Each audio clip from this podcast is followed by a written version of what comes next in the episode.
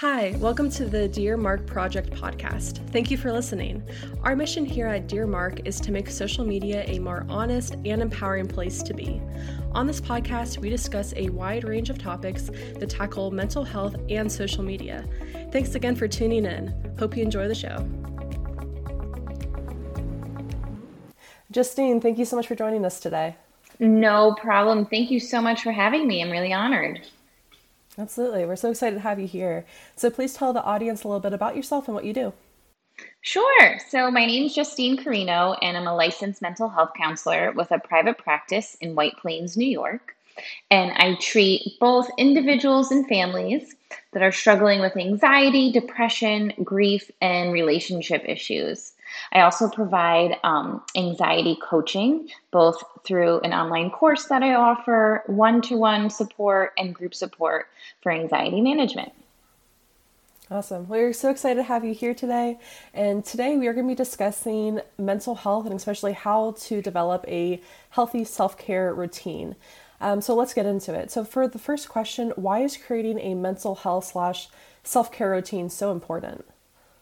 It's crucial, right? So, with any of the clients that I work with, I always want to look at their lifestyle because sometimes our lifestyles can really contribute to the level of mental health issues we're struggling with, whether it's depression, anxiety, relationship issues.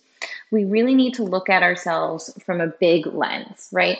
So, often when we're growing up, we're taught to do a lot of things that prevent something bad from ha- happening, such as we brush our teeth twice a day to prevent cavities, right? We learn that we need to put gas in our car or have oil changes in our car to maintain the engine.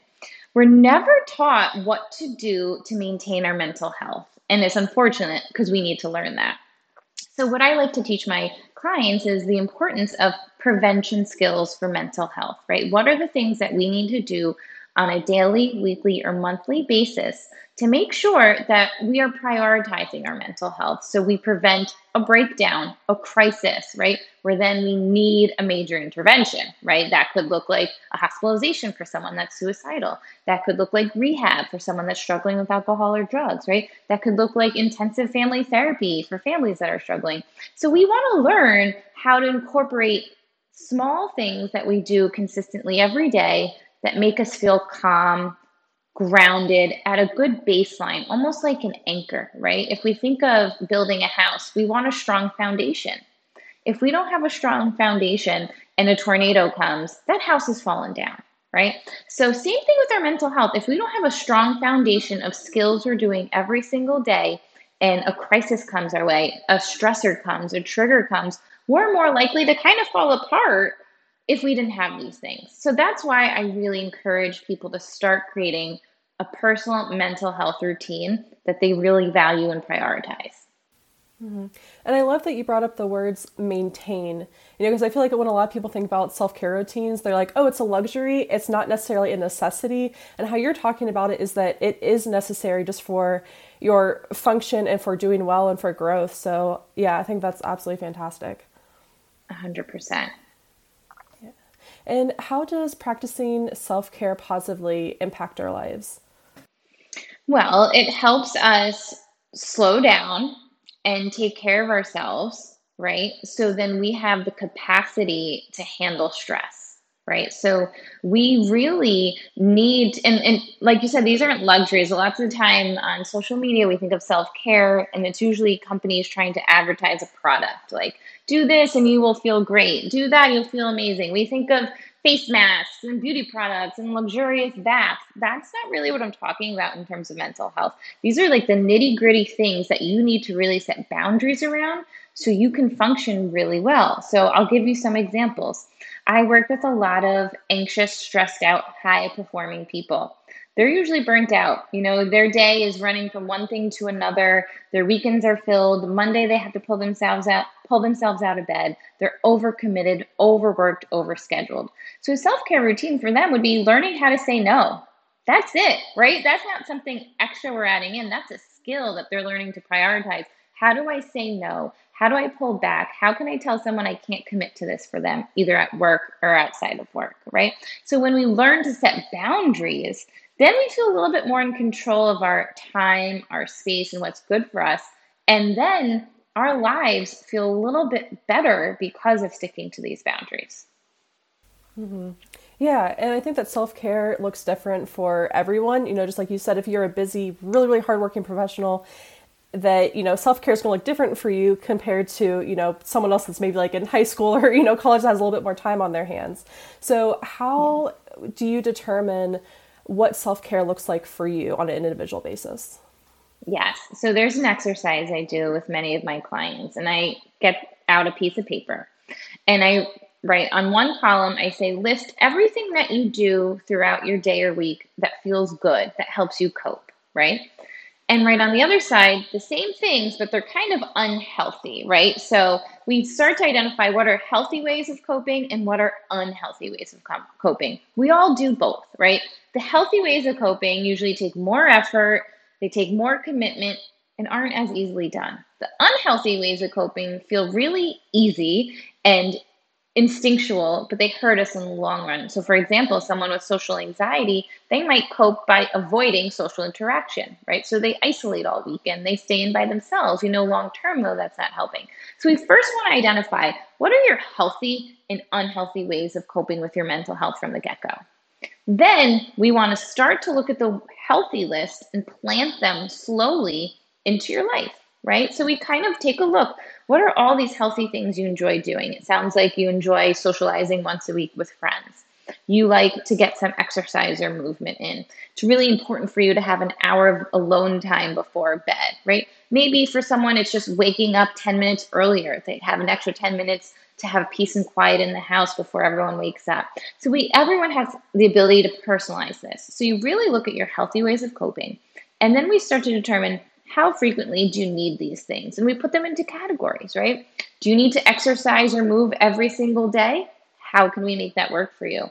Maybe for you, it's once a week. You just want to take a long walk or run. That's all you might need. So, how can we make that happen once a week?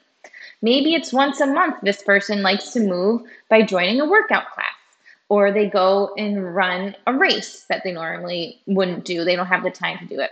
So, it's really unique. We look at what the person needs and we try and prioritize it into their schedule every day, every week, and every month because we don't have time to do all our coping skills all of the time. It's impossible. We have other things to commit to. We don't want to overcomplicate it.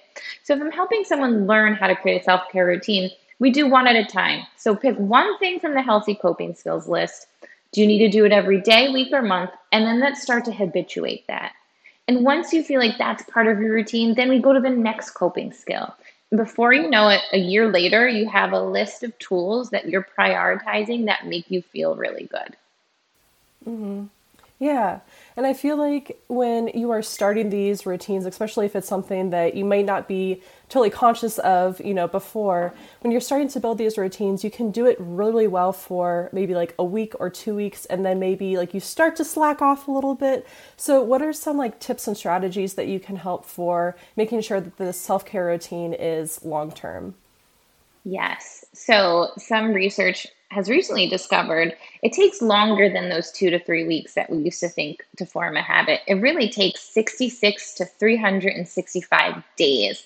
So it's a huge commitment to create something that you want to make a habit. It takes a lot of dedication and determination. So, first of all, give yourself grace. I think it's great if you have the motivation to start a new routine if you fall backwards, that's normal. It could take you up to one year to make something a habit. So don't get too mad at yourself. We tend to fail or make a mistake and we give up. We're like, ugh, I can't do it. It's normal that you didn't make it a habit in a month. It's normal that you didn't make it a habit in two months, right? So don't give up. Say to yourself, it's okay. I tried this. I'm going to try it again tomorrow, or I'm going to try it again next week. Don't completely toss the new habit out the window. So that's one piece of advice. Two, there's something called habit stacking. So you want to take a look at your day as it is and see what you're already doing. What is already habituated? Are you already brushing your teeth twice a day? You could do that in your sleep. Then let's stack the new habit on top of that. So let's imagine you're trying to get in the habit of journaling every morning. Maybe you put your journal with your pen next to your toothbrush.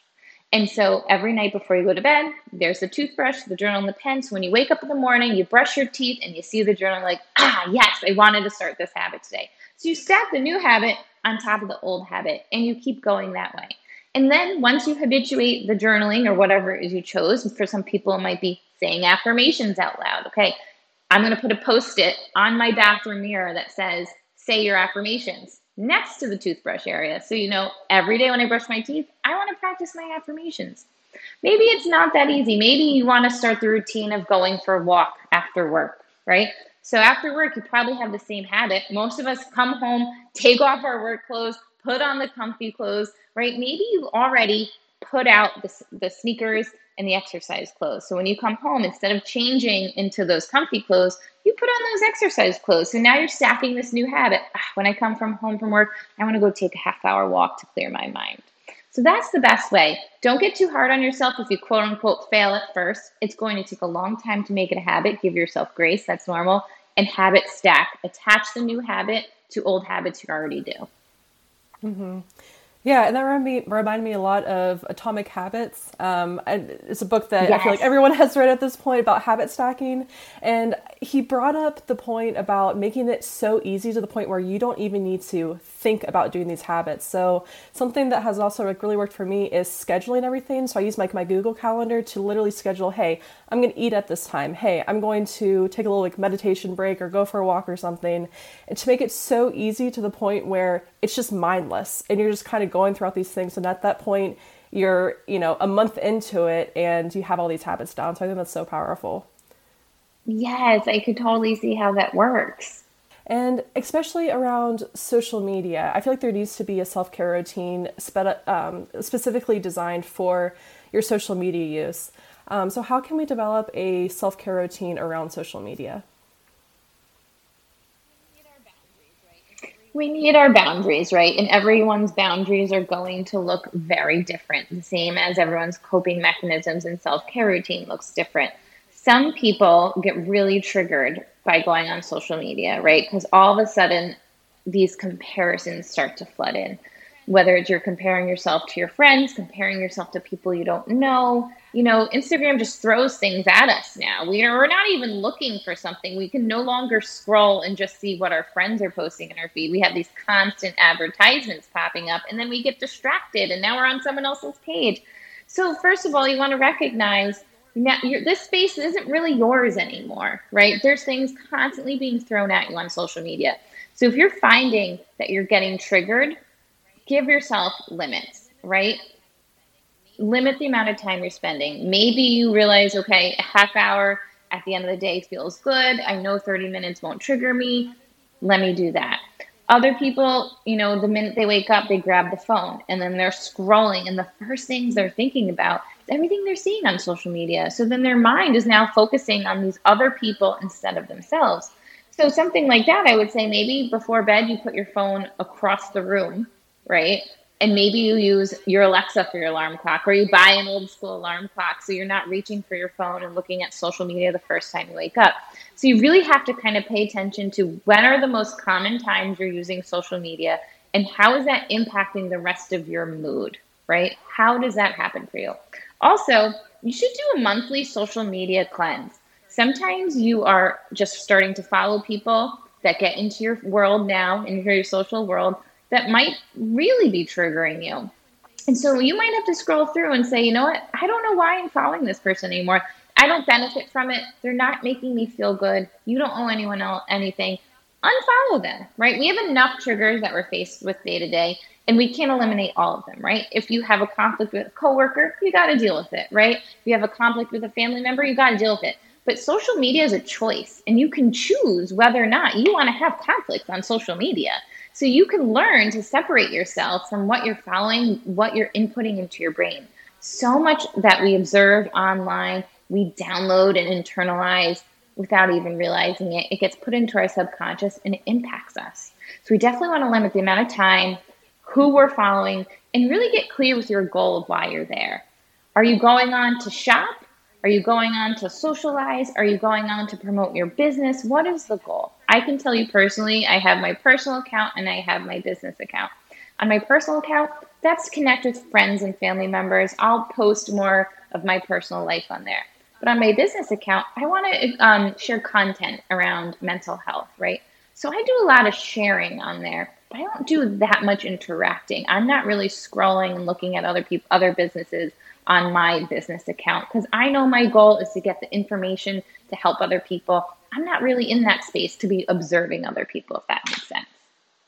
Mm-hmm. Yeah, I think that's so powerful. And especially when you're talking about making the habit of social media harder. So when you said putting you know your phone away across the room, so when we were talking about creating healthy habits, we're trying to make it easier for ourselves. When we're trying to break habits, we're trying to make it a lot more difficult for ourselves, you know, to go back to that. So I think that's absolutely amazing. So this has been absolutely fantastic, Justine. Um, thank you so much for joining us on this podcast, and please tell the viewers um, how they can find you. Yes, well, thank you so much for having me. I love talking about this. I can be found at carinocounseling.com. On there, it's my website, so you can see all the services I offer, but you can also find my podcast and my mental health blog there. I do have a podcast called Thoughts from the Couch, which you can find on, um, I'm losing my thought. Okay, Apple, Spotify, and Amazon podcasts. And I also have a course. Um, if someone's not ready to start therapy, but they want to learn some ways to create a self care routine, it's called The Path to Peace. And you can find that course on my website. Awesome. Well, we'll have that all in the link in the description below. And again, thank you so much, Justine. I really appreciate it. Thank you for having me. Thanks for listening. To learn more about how to make social media a more honest and empowering place to be, follow us on Instagram at the Dear Mark Project and visit our website, dearmark.co. Stay tuned every week for a new episode. Thanks again for tuning in.